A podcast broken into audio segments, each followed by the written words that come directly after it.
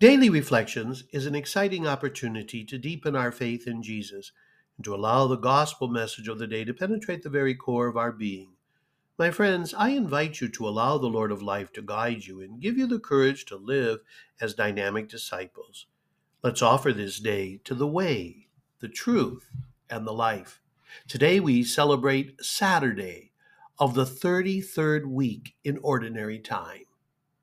And we begin with Psalm 9.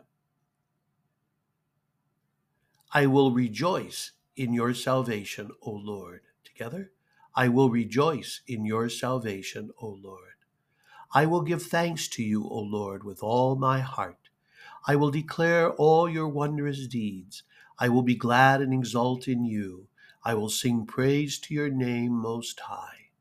Because my enemies are turned back overthrown and destroyed before you. You rebuked the nations and destroyed the wicked.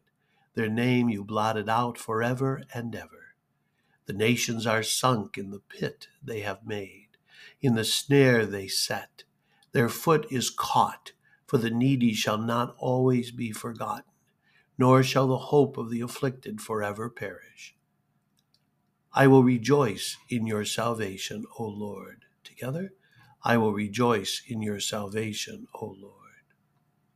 Our gospel for today is taken from Luke chapter 20, verse 27 to 40. Some Sadducees, those who deny that there is a resurrection, came forward and put this question to Jesus, saying, Teacher, Moses wrote for us if someone's brother dies, leaving a wife but no child, his brother must take the wife and raise up descendants for his brother. Now there were seven brothers. The first married a woman but died childless. Then the second and the third married her, and likewise all the seven died childless. Finally, the woman also died.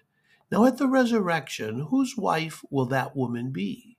For all seven had been married to her.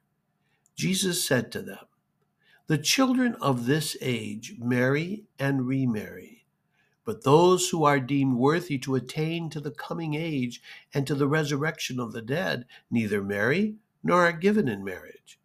They can no longer die, for they are like angels, and they are the children of God, because they are the ones who will rise.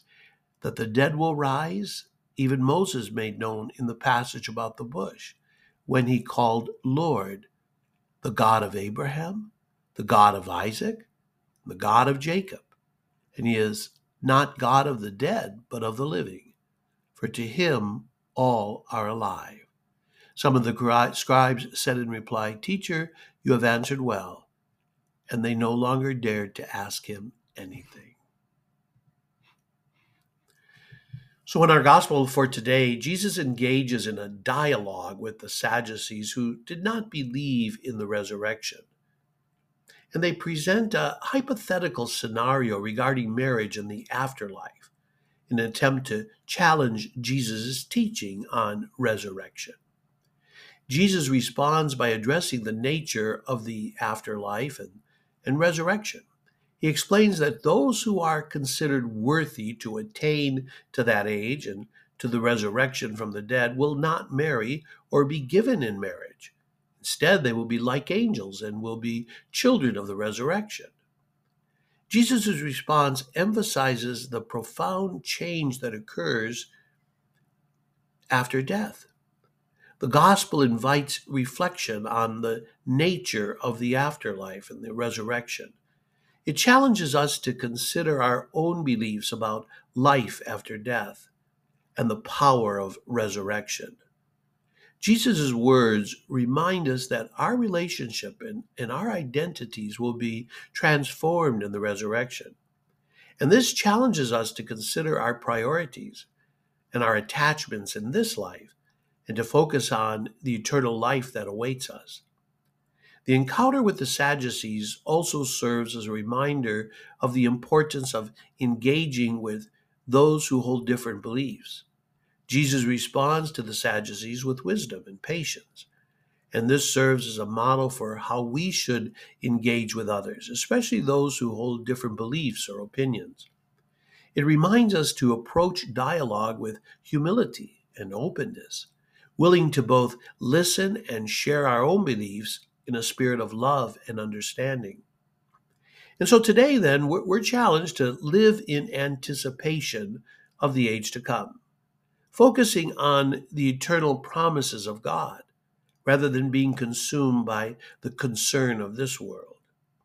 It invites us to reflect on our own beliefs about the afterlife and to engage in dialogue with others about these profound and mysterious truths. As we ponder these teachings, may we be inspired to live with hope and faith in the promise of the resurrection and the eternal life that awaits us. Have a great day. Be sure of my prayers.